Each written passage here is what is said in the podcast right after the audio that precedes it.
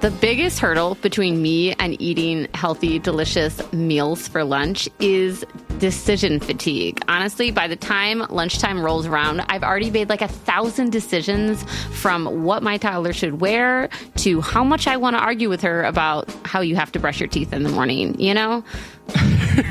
for sure, for sure. No, I absolutely agree. And like, I have taken to doing meal preps or like buying a bunch of ready to eat meals to like heat up quickly. And I recently tried Factor, and let me tell you, Factor is like 12,000 steps above and beyond any ready to meet eat meal I have ever tried before. That's right. Eating better is easy with Factor's delicious, ready to eat meals. Every fresh, never frozen meal is chef curated, dietitian approved, and ready to go in just two minutes. You'll have over 35 different options to choose from every week, including Calorie Smart, Protein Plus, and Keto. And there are more than 60 add ons to help you stay fueled up and feeling good all day long. What are you waiting for? Get started and get after your goals. I tried the two minute meals where I could fuel up fast with Factor's restaurant quality meals that are ready to heat and eat wherever you are. And they also offer pancakes, smoothies, and more. There's a wide variety of easy options throughout the entire day, like breakfast, midday bites, and more. Plus, there's no prep and no mess. Factor meals are ready to heat and eat, so there's no prepping, cooking, or cleanup required. Factor is also flexible for your schedule. You can get as much or as little as you need by choosing your meals every week. Plus, you can pause or reschedule your deliveries anytime. Factor is the perfect solution when you're looking for fast, premium options with no cooking required and you don't want to make any more decisions because you're exhausted, like me. exactly. Factor is less expensive than takeout, and every meal is dietitian approved to be nutritious and delicious. Head to factormeals.com slash justbreakup50 and use code justbreakup50 to get 50% off. That's code justbreakup50 at factormeals.com slash justbreakup50 to get 50% off. This episode is brought to you by some of our amazing patrons over on Patreon. We want to say thank you to Sarah, Heather Benchavango, and Amy. We want to say thank you to Yvette Chua, Crystal Davis, and Gwenael Monod. Thank you to Audrey, Ashley Webb, and Allie Henderson. Thank you to Kathy Plowman. Hi, Aunt Kathy. Allie Jaros and Lily Brown. Thank you so much to Nell Renee, Madison McBann, and Katie Sharp. And thank you to Kim Lillig, Allison Muller, and Miranda Butler. If you would like your name shouted out on one of our episodes, you can support us on Patreon for $10 a month. If you do that, you will also get a video of our weekly bonus Patreon episode. So you can see what Sierra and I look like when we talk, which apparently is really fun for everyone. So that's patreon.com slash justbreakuppod. Welcome to Just Break Up, the podcast about love, heartbreak, and all the relationship advice you don't want to hear. My name is Sierra DeMulder. And I'm Sam Blackwell.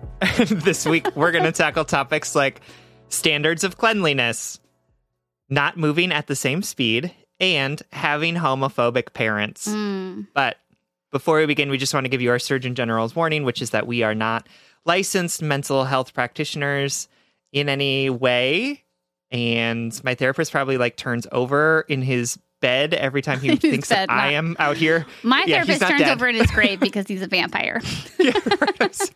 My therapist does because she is dead. Yeah. Actually. Oh my god. Oh my god, Samuel. Samuel. Uh, it is too early in the day. First of all, it is two o'clock in the afternoon. It is still too early in the day for you to make that joke. Uh, Listen, if I can't make the joke, I love that anyone can make the joke. It's me. I'm I love because I'm did. the one that's going through that okay. trauma. And 20 anyway. percent of our audience knows what the fuck we're talking about right now. But moving on. Um, yes, Sam is correct. We are not professionals. We are not trained in this. We're just two, you know, people with microphones. So please take our advice as you see fit. We're only here to offer our, our ever humble opinions or musings to hopefully shed some understanding and maybe some laughs on the incredibly rewarding but mostly confusing experience that is love. Okay, so our check in for this episode is inspired by a letter. Um, so this comes from I promise I'm not a 50s housewife um, who whose pronouns are she her and who's writing from the void. Um, and basically, this check in topic is what do you think about getting married young? Mm. So this person is like, I get that there's like a you know, you don't want to rush into things, but like my partner and I are in therapy. We have like done the work together. We've been together for four for four years. They're both in their early twenties. Okay. Um, they know how to communicate. They know how to argue with each other. Right? They're they're both feeling really good about it. Um, and they're just they don't think they're approaching this from a scarcity mindset. Right? Mm. They're thinking like this is the person I want to be with. It's not that I'm afraid uh, that I am going to lose this person. Like I really just want to spend the rest of my life with Yeah. this, this person. And there's basically like I'm worried that that like the external judgment is causing me to doubt myself in Mm. ways that like aren't helpful for me. So does that mean that I'm not ready to get married or is it a bad thing to be this sure this young about who you want to spend the rest of your life with or at least Mm. the immediate future with?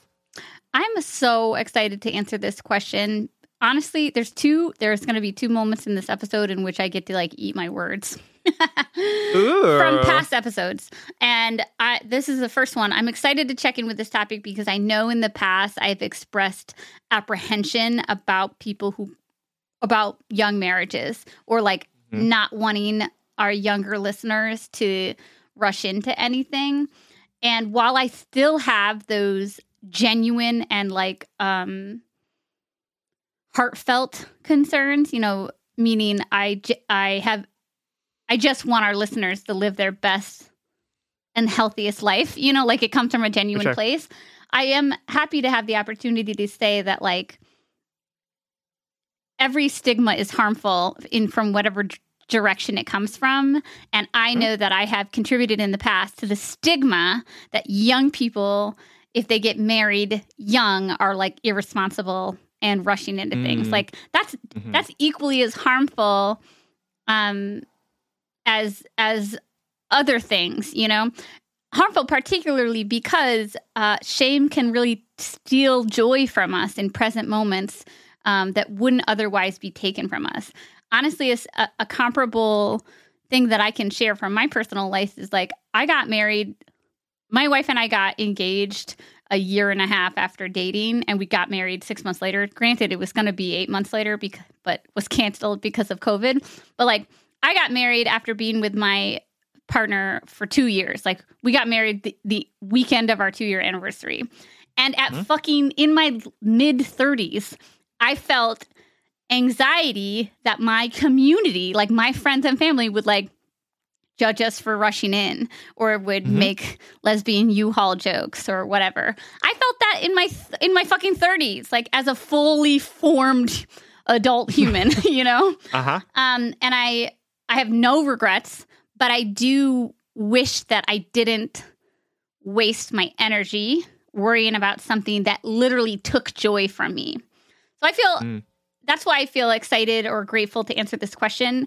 I, I also want to touch on my apprehensions about early or younger marriages, but I I think I first and foremost foremost I want to say that that like to our letter writer specifically, you are the only person who knows your life, and more than anything in the world, I don't want external forces to take joy from you.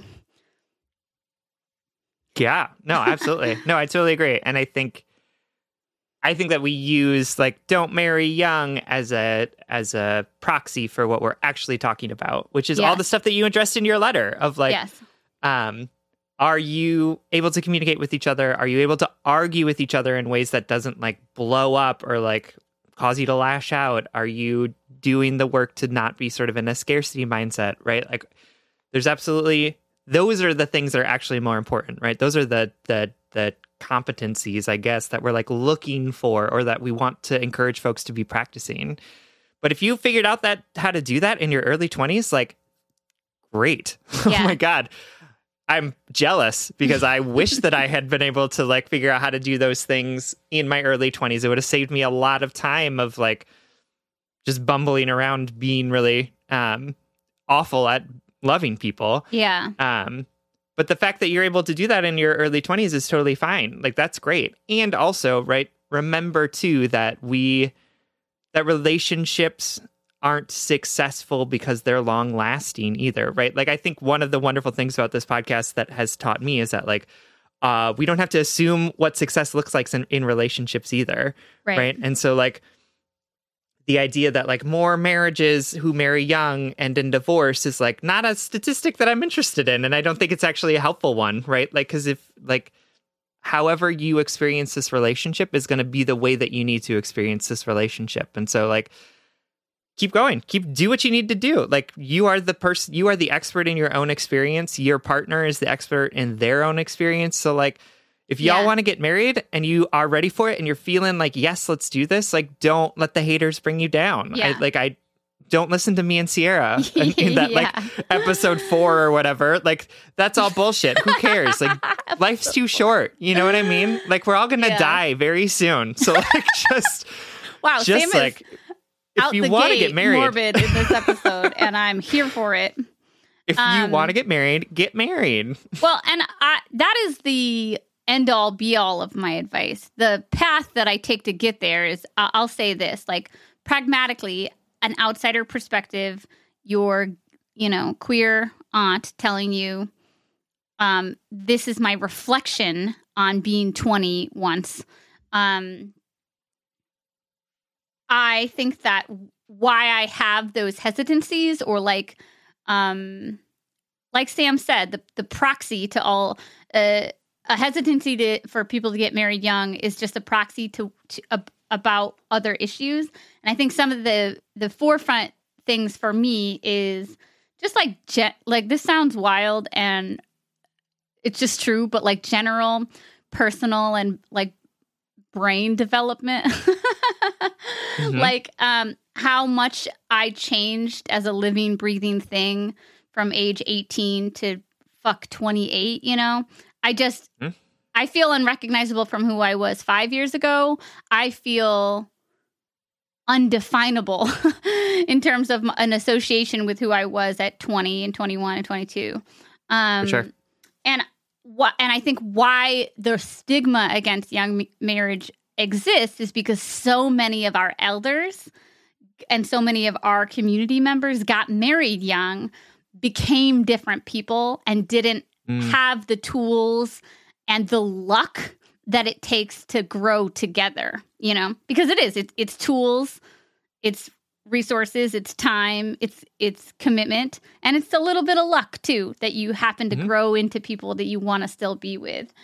Um so that's my hesitancy is just like I change so much, but that's coming from me, a highly anxious and insecure person. And I don't mean insecure as in like, oh, I'm not pretty.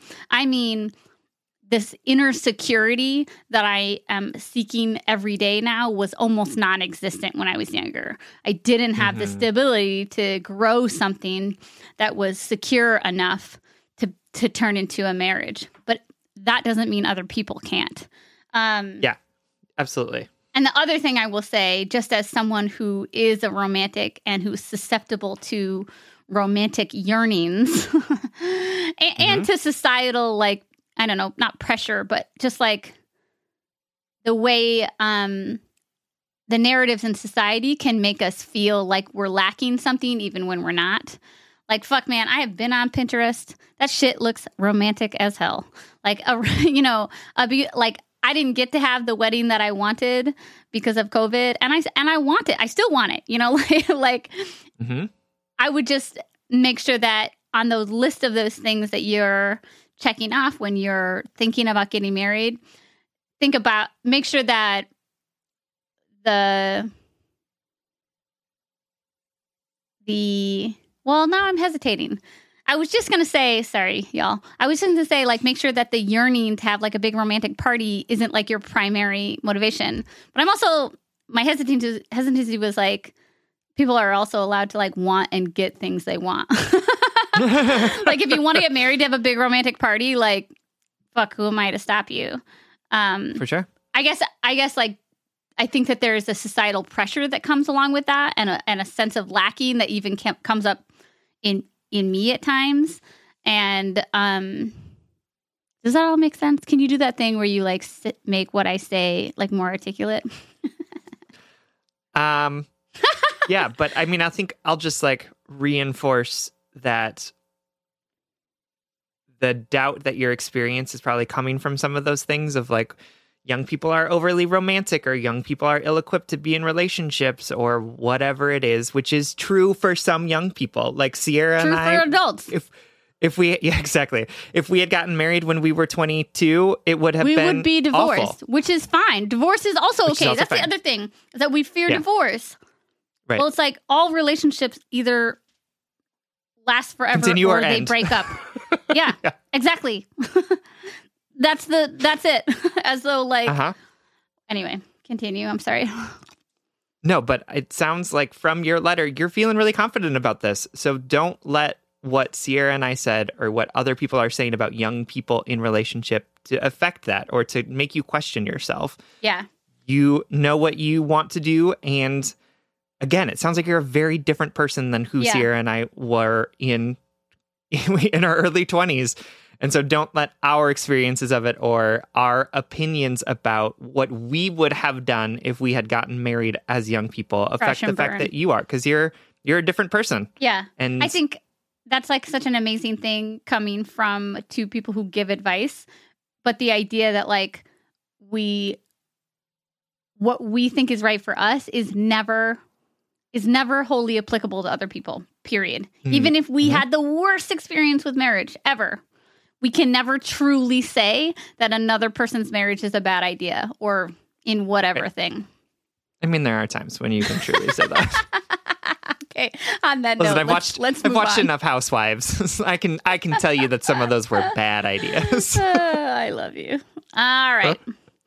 Uh, honestly, though, um, to our little 50s housewife or not 50s housewife, thank you so much for that letter and for giving us the opportunity to, I don't know, like apologize to you, but also like com- uh, talk about that. I think it's a really interesting thing to to reflect back on. You know, three years into our podcast. hmm All right, you want to get into some letters? Let's do it. Our first letter comes to us from Martha Stewart, whose pronouns are she, her, who is writing to us from my clean and tidy side of the room. Hi, Sam and Sierra. I'm in what feels like a silly dilemma, so I'll get right to the point. My partner is messy and doesn't realize it. We moved in together about a year ago, and while I love living together and I love them, I have such a hard time living with different cleanliness standards. They are self identifying minimalist and don't own a lot of things three pairs of sh- pants, a handful of shirts, and they strongly believe in only having one set of silverware. I, on the other hand, while I don't accumulate a lot of things, I love tchotchkes and call my style eclectic. I like things, but I prefer all of my things organized and neatly put away. My partner has often made jokes about how I'm the messy one or how, how I have so many things, which really gets to me because I'm proud of the way I keep things clean and neat. Bluntly put, they think that they are clean and neat, while I, on the other hand, am not. However, this couldn't be further from the truth. I recently came back from a month long trip away and was really disappointed that I came home to dirty dishes, dusty floors, a non working dishwasher because it was so clogged from food. I talked to them in the past about our different cleaning expectation, and they seemed to be understanding. I set up a new cleaning plan where we would get different tasks that we each don't mind doing. I like washing the dishes, so that's my job, while they like vacuuming, so they vacuum. However, I feel like I'm always reminding them to do their jobs and sometimes end up just doing the task so it's done rather than having to nag them and live in a dirty house. They have a demanding job and are really busy, so when they come home from work, they just want to relax and don't want to put a beer bottle in the recycling bin right away. I'm all right compromising a bit and taking on a little more since I have a higher slash different standards. But it feels like it always falls on me, and I end up feeling resentful as I clean. I don't want to be an angry cleaner. I love cleaning. Ha ha ha ha. Please, Sam and Sierra, help me figure out how to talk to my partner about this. Is it okay to tell them they just need to pick up the slack when they think they are already doing it? How do I explain this without coming across as angry, which I low key am, or blaming them? I just want to feel like we're working together towards a goal, and sometimes it feels like they don't value our shared space or me enough to take care of it. It's all especially confounded by the fact that they think that they are neat. Am I being gaslit or am I just not seeing the work that they're putting in? Thank you for your help. Even if you don't read this letter, it's very cathartic to put, write it out. Love, Martha Stewart. Oh, Martha Stewart, we love you so much. Thank you so much for writing. Um, I I love this question. I think it's adorable and relatable and pertinent to like probably so many interpersonal relationships out there. Mm. Have you experienced something like this in the past? Yeah, I mean, I would say that I think in every relationship I've ever been in, there have been different standards of cleanliness between Hmm, me interesting. and my partner. Um, and I think it's important to name that. Um, the fact that there is no universal standard for cleanliness and the ways that we are taught to keep our spaces clean and neat and tidy are our own and Yeah. they are not other people's.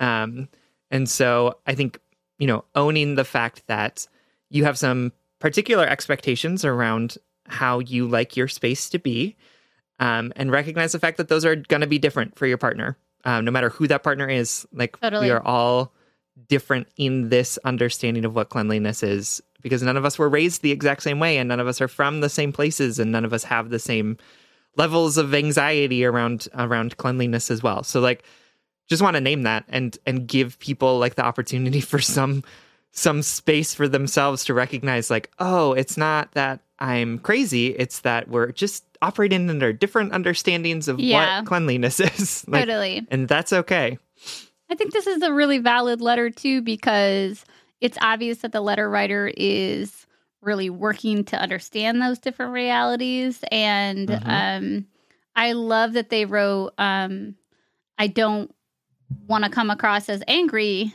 um because it is resentment man and un- unbalanced dynamics in relationships like this can really lead to us like blowing up or um, maybe communicating in a way that doesn't authentically translate to how we feel about our partner or what we're valuing you know um, but man sometimes it can be hard if you're like Mhm. just take your fucking shoes off after you get home from doing that dirty thing willow just kidding don't wear your outside shoes inside sierra Excuse me.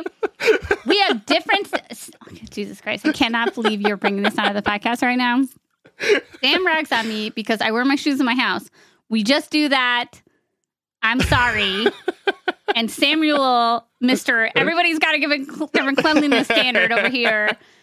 Brings this into the podcast space, which means he's choosing violence today. yeah if it wasn't clear from everything i've said in this episode i'm choosing violence today oh my god facts okay anyway as i was saying before i was so unjustly dragged through the mud in my indoor outdoor shoes. Yeah exactly.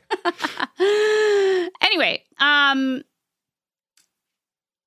when it comes to compromising or or communicating about these different t- power dynamics when it comes to personal cleanliness um i think the first thing to check in with is what sam talked about the reality like okay i'm not being gaslit. They're just functioning under a different level of rules and standards than me. Mhm. that's why it feels like i'm crazy. That's why i feel like i'm being like this doesn't make sense. Because Yep. i'm trying to make an equation work like like you're trying to make an equation work with their colors into your numerical equation right? Not gonna work. Colors Right. and numbers don't match. Mhm. Even though we Except think they paint by do. numbers. Right? What'd you say? I said except for paint by numbers That's cute. Um, the second thing I want you to think about, um, and just like sit tight because I am gonna like talk about how it is important for you to talk about this. But first, I just want to say a good thing you two can do to de-escalate this resentment is to just say like, okay, does this cleanliness directly relate to my core happiness in life? mm-hmm. And if it does, that's valid. And if it doesn't, that's valid. But I want you to check into like why why I want you to do this is not because it's not important, not because I don't want you to talk to your partner about it. I do. I want you to to like you said work as a team to to prioritize the things that are important to both of you.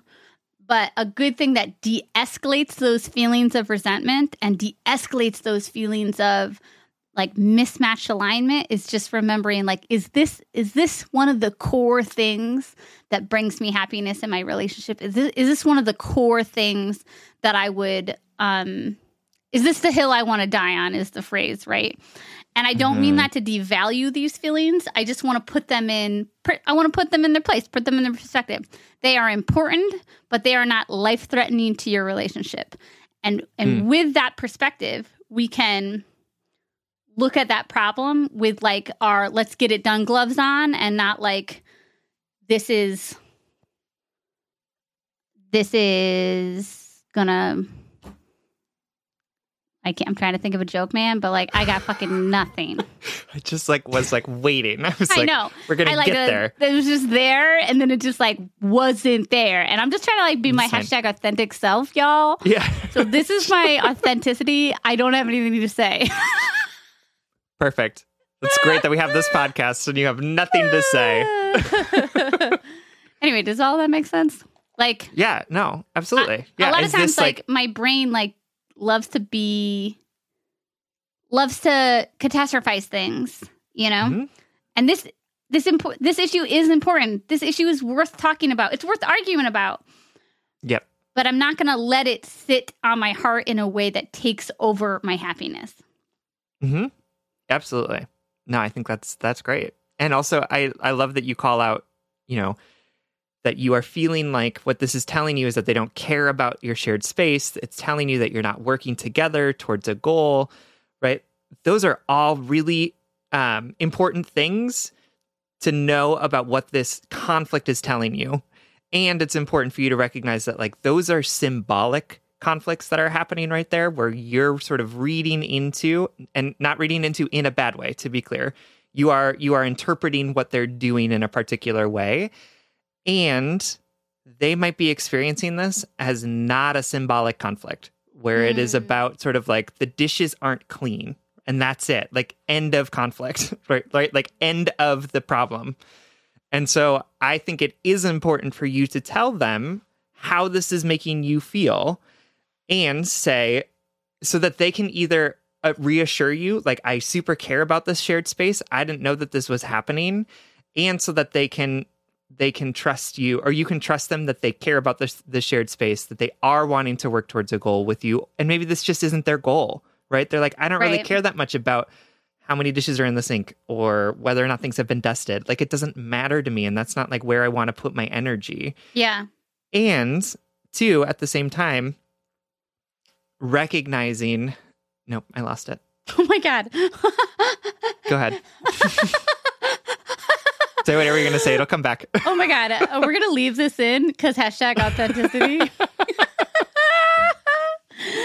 Okay this is what i was gonna say. What sam just said some of that language is verbatim what you can say to your partner. You know pull the Mhm. brene brown and say this i know this isn't true but the story that this is that i'm telling myself about this cleaning inequity or whatever it is um, is that you don't care about our that you don't care about our lives our shared space and you don't care about me. I know this isn't true but my my anxiety and my stress is is telling me that. And Mhm.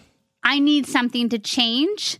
I need your help changing that dynamic um, whether we change the way we do house chores or change the way we talk about them or or whatnot but i need your help on this. I want you to be my teammate on this. Another thing i want you to directly say explicitly and unapologetically you don't have to be like harsh about this but you can say uh s- something else that is adding to my stress about our different cleanliness um you know experiences is that when we have tried to tackle them in the past you seem open to them but then i end up always having to either remind you um or do them myself because i i just want them done. And that doesn't feel good. That doesn't feel like an equitable healthy thing for me. It just doesn't it doesn't sit well in my heart. It's not good for our relationship. And i'd really love um for me to not have to remind you to do the half of, that you agreed to. You agreed to this earlier.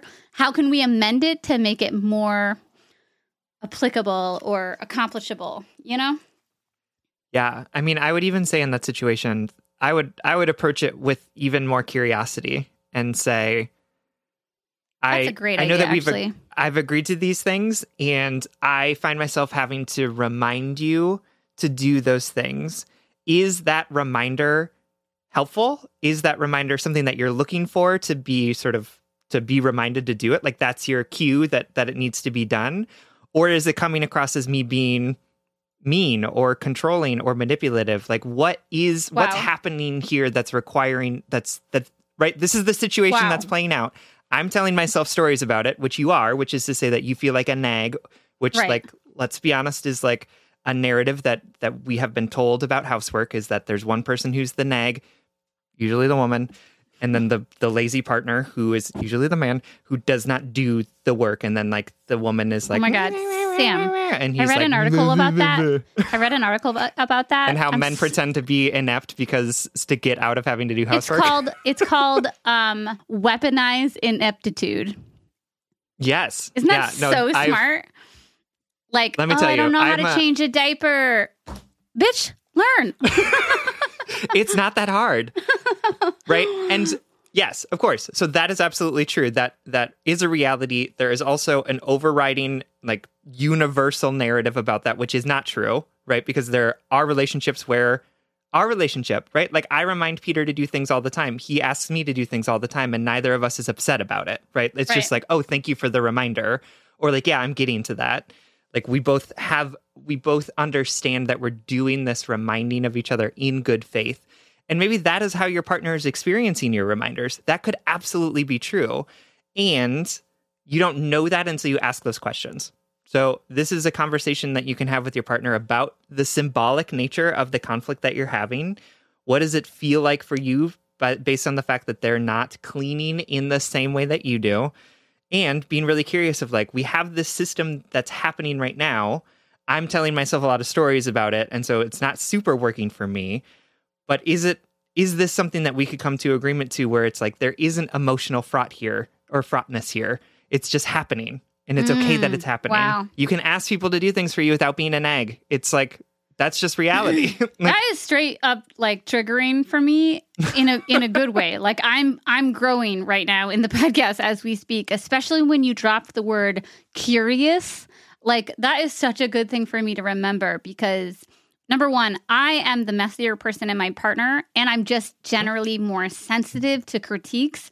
I I I put all of my best effort towards not internalizing and not becoming a victim or like you know it whatever. It's my lifelong journey to not be such a sensitive schmuck. But um but i am. I'm just like a little tenderhearted thing. And so when willow addresses some like she needs my help doing the dishes more or pick up dog poop in the backyard or whatever. My first thought is that i go into defensive mode you know what i mean? But Mm. right now i'm i'm processing the two things you just said like one that these don't have to be fraught. This doesn't mean anything. This doesn't mean that your partner loves you less. This doesn't mean that you're a bad partner or that you're dirty or that you're i don't know worthless or whatever it is. This doesn't mean that they don't like you you're not letting them down you know like it doesn't have to mean what our narratives are telling us to me it, it means and that goes both Right. ways to the messy person to the person who wants the messy person to be cleaner you know? And then mm-hmm. the and then the thing you said about curiosity is like what's so amazing is that this whole the first 20 minutes of this episode i wasn't thinking about curiosity once. I wasn't thinking about what this partner why this per- partner had this cleanliness level, why they needed the reminders or didn't do it right away, whether it's personal preference or for me, it's a lot of my like childhood training, you know, like what mm-hmm. I was, how I was taught to be clean when I was younger versus now. And a lot of times, like, I genuinely do like the reminders and I genuinely do need that structure a little bit more than, say, my partner does in the past that has been a sensitive thing like that I don't just do it and she she does um but I sure. really I really love what you said about all that I just I feel like I'm reveling in it right now Yeah, absolutely. I mean, that's that's really what we're talking about here is that there's there's different cultural experiences that you are both having in this relationship.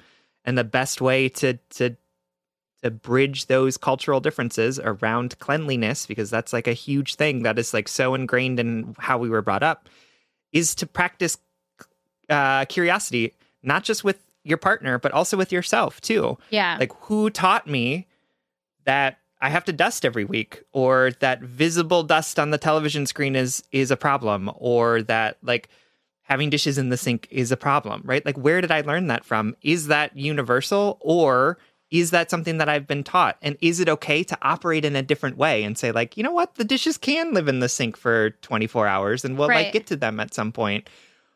Or is it okay for you to say like this is really important to me and how can I help support us in getting this done? Either I'll do it or I would love I know that you want to help support us and like have a stake in this in this house. So I might ask you to do it. Is that okay? Is that a good way to do it? What are some of the ways that I can help remind you or what are your experiences of these conversations we're having, right? Just asking a lot of questions. That's how we get Yeah. to a point where we can Wow. more fully understand ourselves and our partners. And I'm glad you added that thing about like, and if it does matter, if it is a thing that is, like I said at the beginning, directly associated to your not just happiness, but your peace, right? You want to come home to a clean mm-hmm. house. That makes sense. That that is what a lot of people seek out in their life to to create an atmosphere that is peaceful. Then that's just as valid too, right? That that that Absolutely. deserves to take up space in your relationship, in the conversations of your relationship, and how you problem solve together as a team. Absolutely. All right, my darling Martha Stewart, love your show. Just kidding. I don't think So sorry about it. that prison stint that you had to do. That was I a mean, real bummer. But like, tax the rich, you deserved it. uh, all right, Martha Stewart, we love you so much, and we hope this helps. Thank you so much for writing. All right, y'all know that Sam and I record every single episode of Just Break Up virtually. So I literally see this beautiful person on Zoom like multiple times a week. And every time Sam pops up into Zoom, I comment on their outfit. And I swear, like 99% of the time, I'm like, oh my God, that, outfit is so cute. Where did you get it? Sam says Quince. You too can upgrade your wardrobe with luxury essentials at unbeatable prices. Quince is here to transform the way you shop with a range of high quality items priced within reach. That's right. They have 100% Mongolian cashmere sweaters for $50, organic cotton sweaters, washable silk tops, and timeless 14 karat gold jewelry. And the best part, all Quince items are priced 50 to 80% less than similar brands. By partnering directly with top factories, Quince cuts out the cost of the middle person and passes that saving on to us. And Quince only works with factories that use safe, ethical, and responsible manufacturing practices and premium fabrics and finishes. I love that. Y'all have heard me talk about my leather bag that I use as both a laptop bag and a diaper bag. And I love it because honestly, it looks really cute in every single circumstance that I use it. Indulge in affordable luxury. Go to quince.com slash justbreakup for free shipping on your order and 365 day returns. That's Q-U-I-N-C-E dot com slash justbreakup to get free shipping and 365 day returns. Quince.com slash justbreakup. All right, Head and Heart workers, you know I'm all about tackling our money shame and becoming fiscally empowered, regardless of how much money we make or how much debt we have. I think it's such a crucial step in our own self acceptance and empowerment. That's why I love that today's episode is sponsored by Rocket Money. Rocket Money is a personal finance app that finds and cancels your unwanted subscriptions, monitors your spending, and helps lower your bills. With Rocket Money, you can see all of your subscriptions in one place. And if you see something you don't want, you can just cancel it with a tap. You never have to get on the phone with customer service. They'll even try to get you a refund for the last couple of months of wasted money and negotiate to lower your bills for you by up to 20%. All you have to do is take a picture of your bill, and Rocket Money takes care of the rest. Rocket Money has over 5 million users and has helped save its members an average of $720 a year with over $500 million in canceled unwanted subscriptions. And listen, we always talk to you about like conflict styles and open and honest communications, but honestly, save your energy and get Rocket Money to cancel those subscriptions for you. Stop wasting You don't need to practice that. Yeah. We don't need to do head and heart work with like customer service representatives. You know what I mean? Like, just like Use the middle person. Just get Rocket Money in there to help you do what you need to do. Stop wasting money on things you don't use. Cancel your unwanted subscriptions by going to rocketmoney.com slash justbreakup. That's rocketmoney.com slash justbreakup. rocketmoney.com slash justbreakup. All right, our next letter comes from Anxiously Attached, whose pronouns are she, her, who is writing from the UK. Anxiously Attached writes Dear Sam and Sierra, I know everyone starts their letters this way, but I can't tell you how much you have helped me over the last 18 months or so. Listening to you has given me a new level of insight into my own feelings and behaviors, and in turn, I've started to make healthier, happier decisions for myself. Thank you so much. I am a 32 year old woman in a relationship with a wonderful 30 year old man.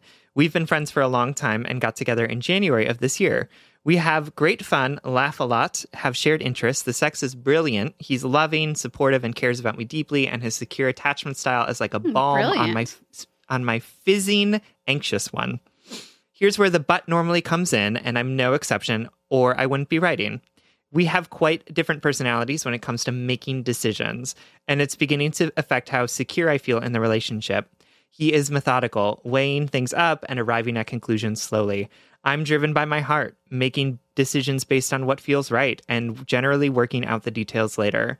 Where it's tripping me up is with the big relationship questions. I told him I loved him first. He said that he had started to feel like that, but wasn't totally certain and didn't want to say it back until he was absolutely sure. He was gentle and kind with it, but I still went home and cried for 24 hours, only Yeah. for him to say it to me a week and a half later. Aw. Recently, I told him that I wanted to move in together, and again, he told me he isn't ready for that yet. He said he could see us getting there, but wants to be completely sure. I get it. We've both had previous relationships of six years plus, and we both know firsthand how much more complicated breakups are when we mm-hmm. get shared houses and pets and so on. I know we haven't been together for all that long, and I'm not going into this starry eyed or naive. Whilst my previous relationship ended, I don't regret for a second that we took that step and shared our home for as long as we did. The simple truth is that I am ready and he isn't. The conversation came about because we'd been camping with friends over the weekend, and I said how nice it would be to be going back to the same house. When we're sending goodnight texts, he often says he wishes I was there, even if we've spent the last three or four nights together. So I thought that we were both on thinking along similar lines. I know Sam has always said that the narratives we tell ourselves aren't real, but my anxious heart is beginning to build this narrative about always being slightly further down the road than he is. I know that it's unlikely two people will ever be on the exact same timeline, but I'm beginning to feel like I'm more certain about the whole relationship than he is, or at least in a different place in it, which is making me feel really vulnerable. He's trying to reassure me, but I'm struggling to hear it. I guess my question is partly how to cope when two people who love each other aren't moving at quite the same speed, and partly how to stop my anxiety sabotaging this. Neither of us has done anything wrong. Talking about it upsets us both, and I'm not sure there's much left to say. I've told him I don't want to wait we- years, and I'm not sure what else I can do except try and offer him patience, but I don't know how to put the question back in the box, relax, and enjoy the relationship in the meantime.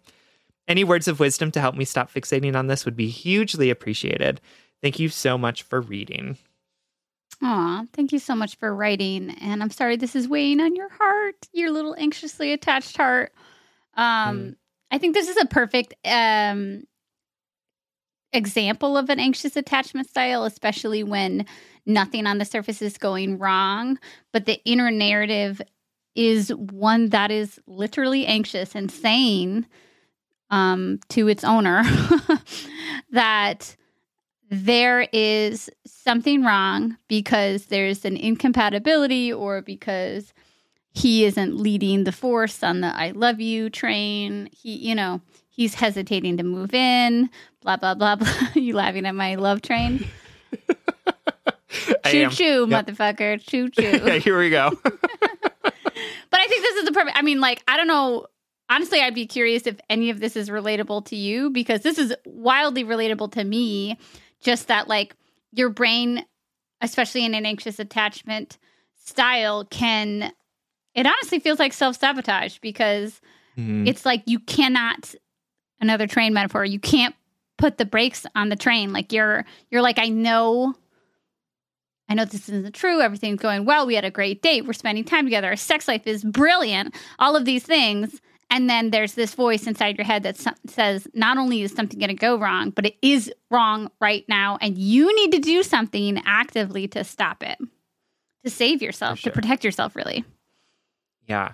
Yeah, absolutely. And I would I would even say too like this also I think is probably more universal than just folks with anxious uh, anxious Yeah. attachment styles, right? I think a lot of people would react with with heartbreak or feelings of rejection or feelings of anxiety if the person that we loved didn't say I love you back or when you when we're sort of ready to say like I think we should move in together and the person's That's like so I'm true. not there. That's so true. Right. So I the feelings that you're feeling around that like aren't bad and they're not irrational. They're not dumb. Like, yeah, those that's a that's a big blow to experience. And like, of course you went and cried for a day and a half. Like yeah. I would have too, right? Like Aw. I as like a securely attached person also would have been really upset by that. And this idea of like we're having this conversation about what our future looks like and it seems like we're on the same page but like not like that is also a really crunchy frustrating place to be. And it's it is okay for us to be in crunchy frustrating places in relationship and it's okay for us to be frustrated by them, right? Like you're not a you're not doing something wrong if you're hurt by this or if you're upset by this, right? And so I would say that to relieve you of some of maybe the pressure you're putting on yourself to like get over this quickly, right? Because the the least effective way for us to get over things is by telling ourselves we need to get Yeah. over them quickly, right? Totally. Like that usually doesn't work, at least in my experience. That might be someone else's tool that works really well for them, but for me, it, it doesn't. Yeah, and for me specifically, like you said, that this is a universal experience, not just to an anxious attachment style, but speaking from that attachment style, I I I want to add, um, like probably my only one specific piece of advice, which is just like telling yourself that to get over this isn't going to work. This is a perfect opportunity to not have to shoulder all of this by yourself the biggest thing that I've learned in like reflecting on my attachment style and my needs and and that anxious voice in me is giving myself permission to ask for help in shutting that voice up. I know us Mm. anxious attachment people put a lot of pressure on ourselves to work through this anxiety by ourselves, especially because we intellectually often know that it's irrational guess Hmm. what people need other people we can we can be the most secure logical human beings ever and we still can benefit from the from help from being seen and spoken to by another human being um, so i really encourage you if you haven't already to start opening up to your partner about some of this i know that there's a huge fear there because Mhm. The biggest narrative we hear is that like if you talk about your problems more you're at a higher risk of pushing your partner away right? Like if you bring all these things to the light then he's going to know like how fucked up we are right? But Mhm. you don't especially in a relationship like this one then one that's going really well one that's really building that strong foundation you don't deserve to have to you don't have to let's say that you don't have to process all of this anxiety and put it to bed by yourself. You can have help and if you really don't feel comfortable talking to your boyfriend about this, I really encourage you to talk to a friend, a therapist, somebody who will help you carry this outside of your body because anxiety runs wild in the dark. It runs wild when you're the only one it's up against, when you're not sharing it, when you're not vocalizing it, when it's just that scary voice in your head. It runs wild. It's like a superhero. And then you say it out loud and someone reflects it back to you or someone points out how that's not real and it helps it doesn't matter how secure or anxious you are it helps mm-hmm. to, to be seen and listened to by someone else we all need that Absolutely. And you can go into that that conversation with your boyfriend saying, I'm not trying to save your or to to change your decision in this. I'm not trying to lobby you to my side, but I love you and you're my person and so I want you to know how I'm feeling about this situation.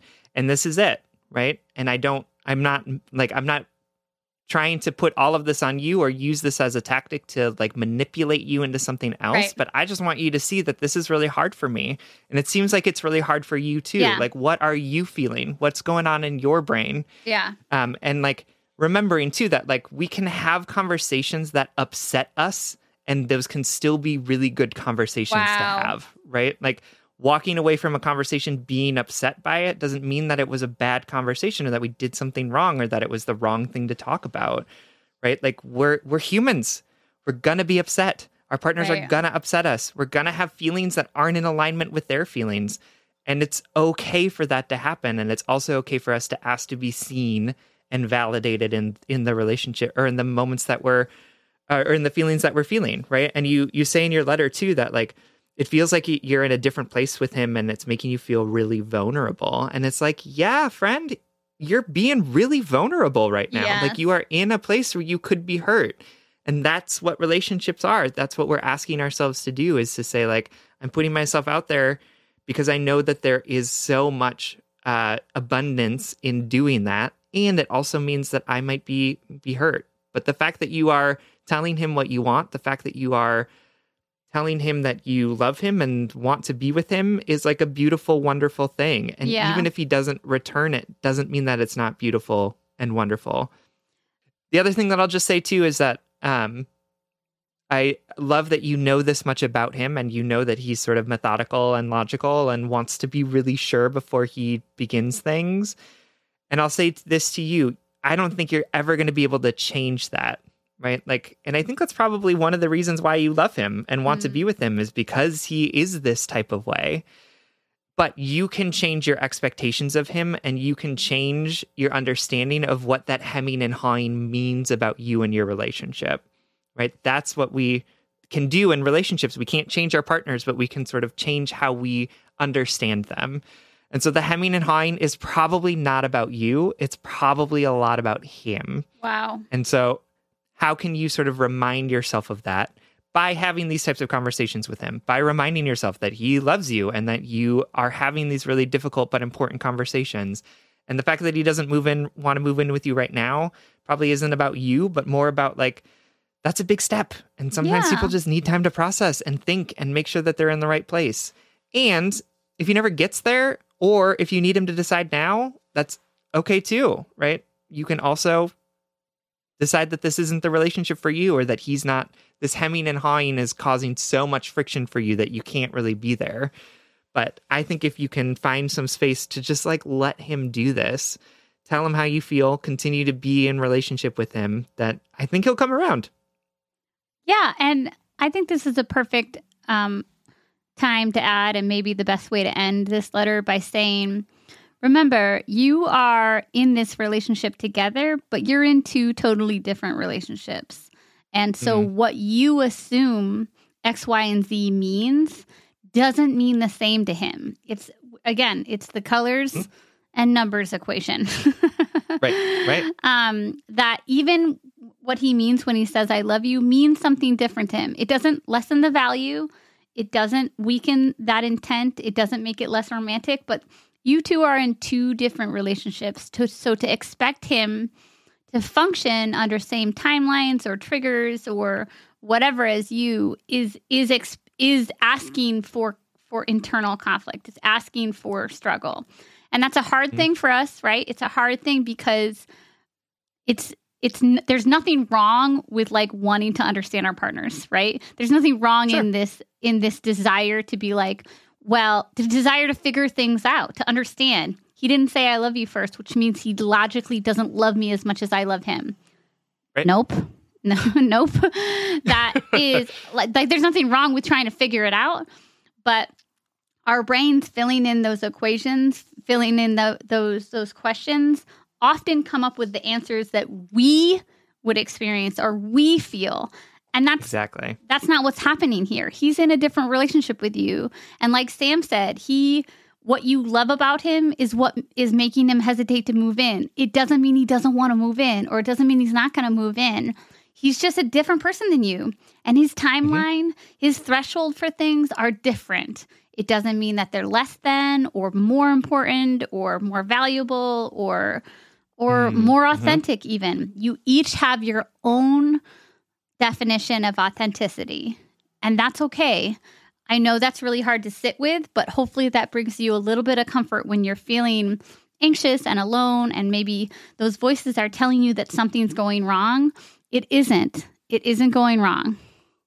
hmm Absolutely. And continue to talk to him, right? Continue to talk to him about what you're feeling and continue to practice that curiosity too about what he's feeling as well. And recognize exactly what Sierra said that sometimes our understandings of the world color our expectations of other people or allowed us to read things into other people's behaviors or preferences. And so we have the capability of combating that by being really curious, by asking a lot of questions about what is what's going on for you? Like what's the holdup? Like what does this mean for you? Right. here's what it means for me right? And and having those authentic conversations with each other Absolutely. All right, my darling, anxiously attached, you're in good company, and we hope that this helps. absolutely we love you Hey, it's Kaley Cuoco for Priceline. Ready to go to your happy place for a happy price? Well, why didn't you say so? Just download the Priceline app right now and save up to 60% on hotels. So, whether it's Cousin Kevin's Kazoo concert in Kansas City, go Kevin, or Becky's Bachelorette Bash in Bermuda, you never have to miss a trip ever again. So, download the Priceline app today. Your savings are waiting. Go to your happy place for a happy price. Go to your happy price, Priceline. All right, our final letter comes to us from Anonymous Anonymous, who is writing to us from the void, whose pronouns are she, her. Trigger warning for homophobia. Hi, Sam and Sierra. I'm writing to you because I'm struggling right now to figure out what to do or how to feel.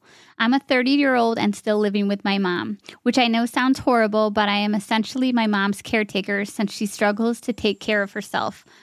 We have always been really close, but things are different now. I started dating a woman who makes me feel really happy, so I decided to finally come out to my mother. I never knew how to tell her since my family always struggled with communication. Literally, nobody knows how to talk to each other. While I knew she wouldn't be super happy at first, I thought she would come around. That certainly has not been the case. I've been dating my girlfriend for over a year, and my mom refuses to meet her. When I mention her, my mom either shuts down or has some comment that hurts me. Meanwhile, I have gay friends who she has been totally fine with and happy for. When I mentioned this to her, she responded by saying, Well, they're not my kid. Recently, she told me how she won't tell her friends about me and doesn't want everyone in our neighborhood to know because it's embarrassing. She also believes that I just, quote, didn't give men enough of a try. My girlfriend is trying not to push me into anything, but obviously wants us to move in together and start living our life, which I totally want to. But I can't help but want my mom to be a part of my life and to support me. I also still feel guilty not being there for her as I know she gets lonely and relies on me a lot to take care of her. I have tried talking to my mom about the situation multiple times, but it is as if she doesn't understand that what she is saying is hurtful. I'm not really sure what my questions are besides what do I do? Is there a way to get my mom to be okay with the life I have chosen? Thanks so much for taking the time to even read my letter. Any advice would be greatly appreciated. Sincerely, Anonymous. Oh, Anonymous, thank you so much for writing. And I am so sorry that your mother said such hurtful, unexcusable things to you. It is, I just want to say that explicitly because I know that in f- especially like family situations, we often put compassion before justifying our hurt. Like we we can c- have compassion for the person who says the hurtful thing because we understand, oh, that's how they were raised, or oh, they are just dealing with their own fucking trauma or whatever. But I just want to say straight to you, those things are inexcusable. And I'm so sorry that your mother is hurting you like this actively. You don't deserve it. And uh, explicitly, you deserve better. Mhm. Absolutely. Yeah, I, you know, I think we um I think that there's like a cultural narrative right now about coming out and and how like coming out is so much easier than it was back in my day or whatever, but I think that this letter calls attention to the fact that like the the painful realities of um homophobia still exist and um, that it's deeply impacting us and our our relationships with our family. Um, and I'm sorry that you have to go through this. And I want you and, and other folks to know that like we Sierra and I know how difficult coming out is and we know that there's an array of responses to that coming out. Um and so I'm sorry that this is the response that you're getting. You don't deserve it and this does says nothing about you and who you are and the the way and the people that you love um and says everything about your mom and the fucked up society that we live in. Yes, absolutely. And I also want to say before we get into the nitty gritty of it, um, there's nothing wrong with living with your parents. There's nothing Yeah, no. wrong with living with your parents, and there's nothing wrong with living with parents. I would rather shame capitalism for, you know, fucking like making it literally impossible to like live on your own in some cities because we don't make enough money to pay off our student loans, car loans, and all the other things that are required to actually get a fucking job in this country. Um, and also, there's nothing wrong with wrong with living with your parents, especially when our the people in our family are relying on us. There's I just you started your letter by saying this sounds horrible, and I was like, that. Uh, wait, I'm sorry. What? there's nothing Yeah. about this that sounds horrible, other than the fact that your mother is being homophobic, and you deserve to live your most authentic life. Um, Absolutely. And to like this narrative that we have about people living at home are like pathetic or whatever is also like really, really not fun when there are cultural things that might move us to live in multi generational households. Totally. Like that might be a preference that somebody might have. And like there should there's not an expectation. There's just there sh- shouldn't be an expectation that like you should live on your own, right? Like for whatever reason, however you want to live your life in whatever configuration of family, friends, or whatever you want to live your life in is absolutely fine. Yeah, and I think there's there's such a narrative about it that I, all we know is like, oh my god, he still lives in his mom's basement, you know. And I, Right. I mean, accountability moment. I'm sure I've made those jokes, you know. And so, There's a whole movie me. about it. yeah, this is me erasing that from my narrative. Great. Um, Same. all right, anonymous. I want to say that Sam and I are going to give you the best advice we can, um, but we're not in your shoes, and most importantly, we know how incredibly complicated the scenario is because you have lots of things pulling at you from different directions. So all of you should do this, but please take our advice as you see fit. And recognize that if we urge you to do something and it just feels impossible and it just feels like a betrayal to who you are authentically, we don't want you to do that thing, even if we told you to do it. Um, Absolutely. th- there's no one size fits all piece of advice, and especially in a situation that is as nuanced, nuanced as this one. Um, just know more than anything, Sam and I just want you to be happy. We just want you to be safe. Um, so yeah, I mean, this situation sucks, It does. but also it, It does doesn't. Let me say that. Maybe let me let me reverse my opinion. Maybe it doesn't suck because like you're also in love. You're also in Mm. this great relationship that has surpassed a year anniversary. Congratulations. You and your girlfriend are at a point in which you want to take your relationship to the next step. Like how awesome and blessed and and and celebratory should we should that moment be?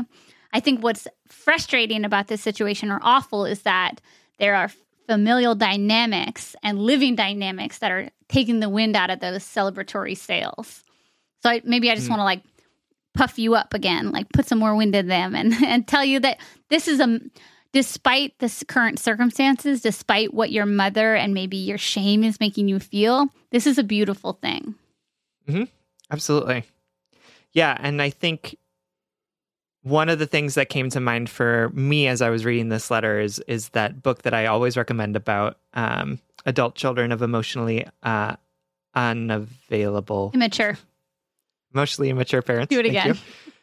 Adult Children of Emotionally Immature Parents um, by Lindsay C. Gibson. Um, and one of the things that I that I will use that frame, what those tools that that book have taught me to talk about some of the elements of your letter as a way to to say this might be a different way to look at it or a more helpful way to look at it for you.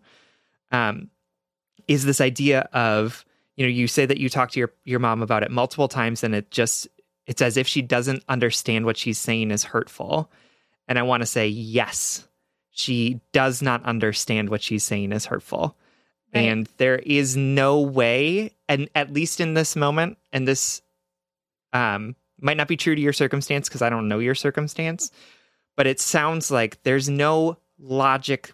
There's no logic you can put on her to get her to see this. There is no Right. appeal to emotion that you can give to get her to see how hurtful she's being because she is blind to it because of all of her own stuff, right? She has not seen how hurtful it is because she just can't see outside of her own emotional bubble.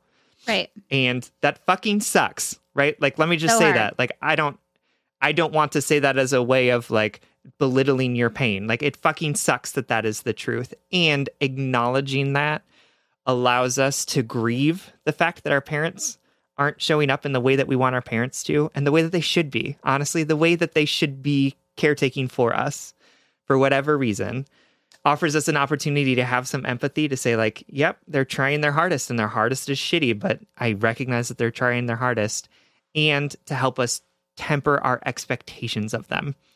To say like this is the best that my mom can do.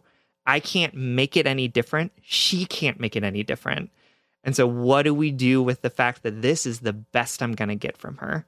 Wow. And I want you to grieve it. I want you to grieve that this is the best because it sucks. That's so, it's so awful that this is the best that she can give you.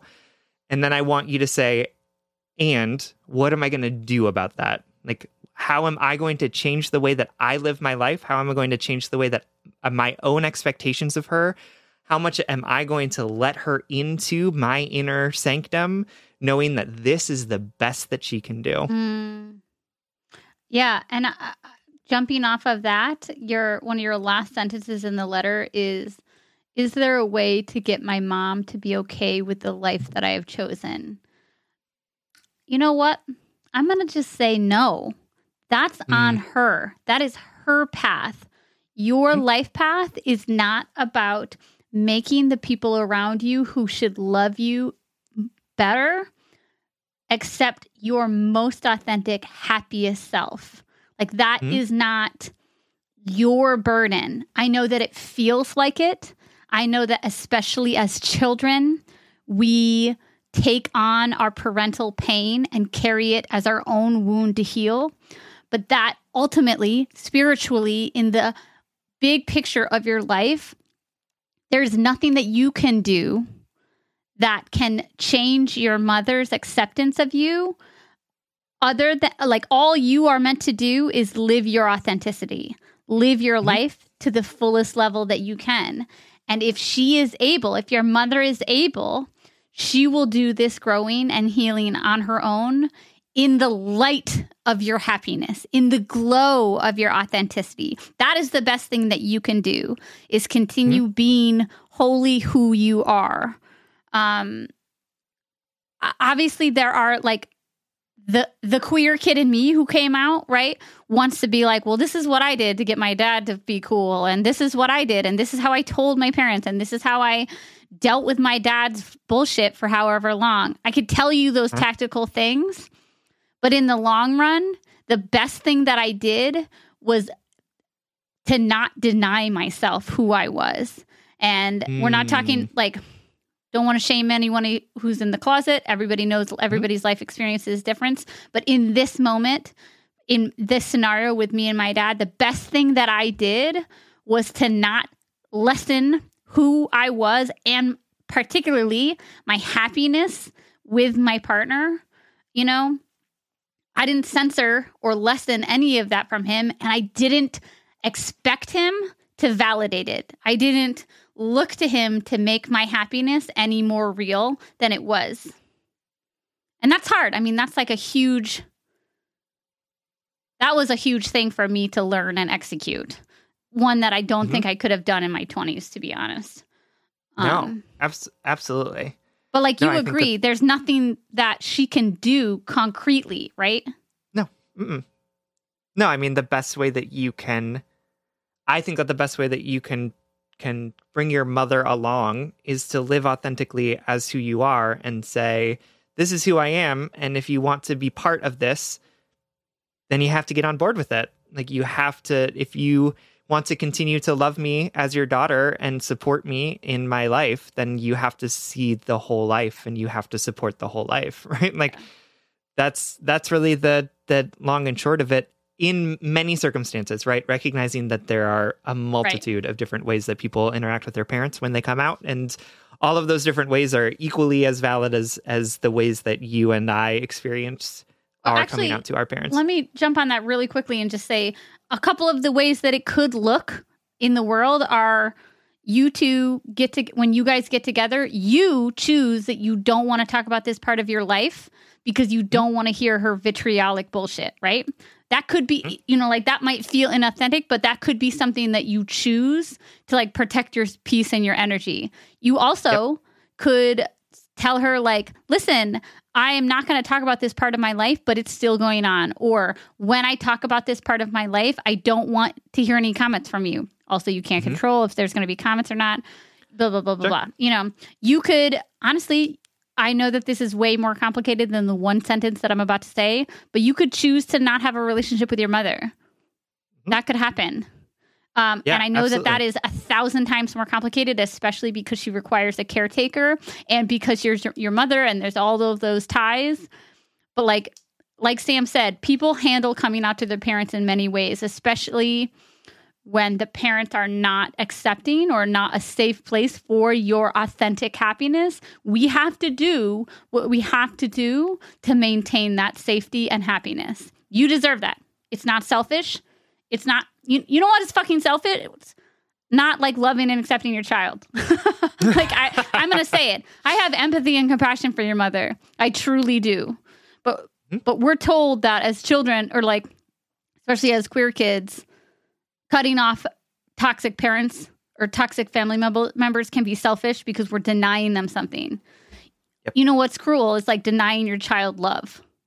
Yeah. No, absolutely. And I think that that you know you talk about in your in your letter about how you feel guilty about the fact that your mom gets lonely and that that you know she relies on you a lot to take care of her. I also want to flip that a little and say well your mom is also pushing her primary caregiver out of her life too Damn. right? Like she's an actor with choices in the situation too. And there are going to be people who are going to say fuck that cut her off right? And there are going to be people that say oh my god i can't believe that you would consider abandoning your mother right and we also know that the solution to this can be on in any one of those yes. in the middle of those extremes. Yep. Right? You're not a bad person if you continue to to hang out with your homophobic mother. You're yeah. not.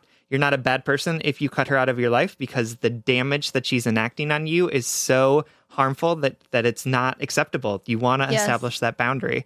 And it's okay if you find something in the middle. All of those different scenarios that Sierra laid out um, are all possible.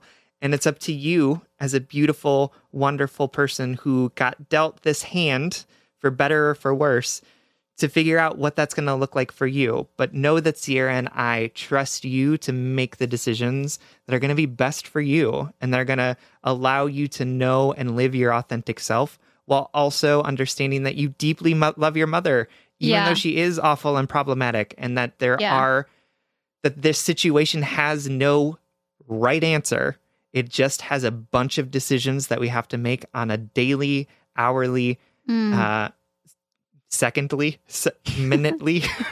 yeah, come basis. on with your Sierra Mulder self. yeah, right.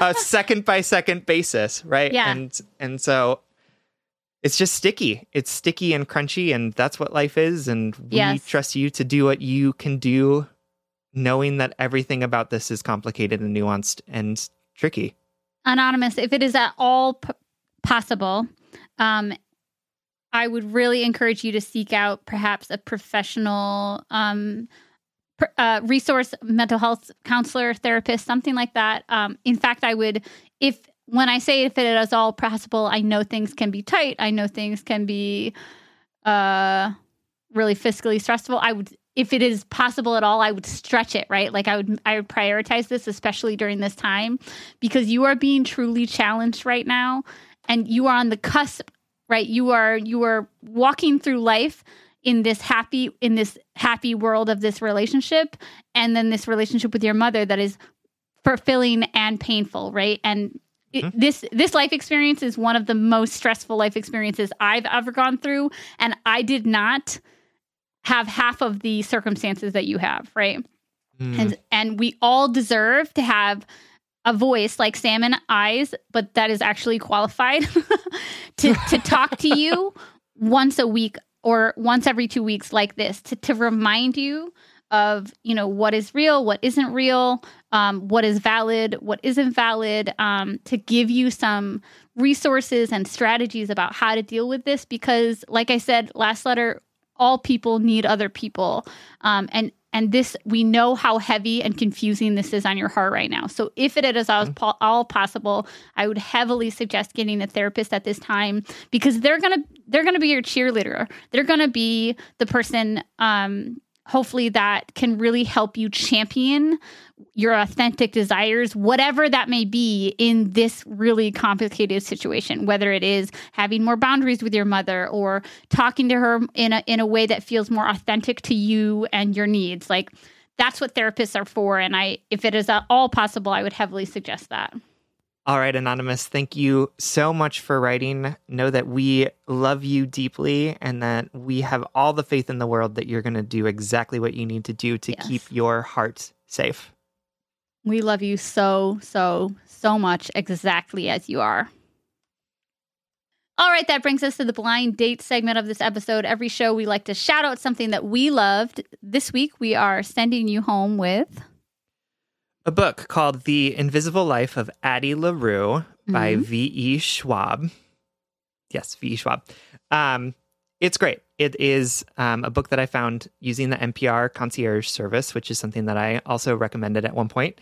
Um, it's a fantastic story. It's about a um, young woman in like 17th century, 18th century France who makes a deal with the devil, basically, to be able to live as long as she wants, as long as no one remembers her, as soon as they like turn away from her. Um, and it is beautifully written. It is like I don't usually like get out pencils to like underline things in books, but like this Mm. book made me do that. Totally. it is like it is expertly paced in the way that it just sort of like slowly builds and creates this world that she's existed in. Um it is a love story. Like it is at the end of the day, like a very fulfilling and deeply interesting love story.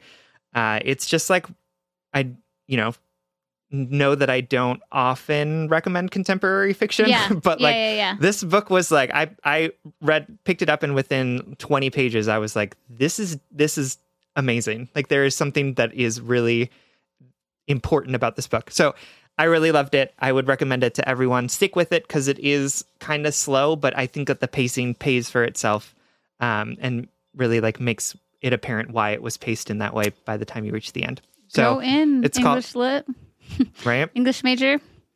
Absolutely. All right. The book is called The Invisible Life of Addie LaRue by V.E. Schwab.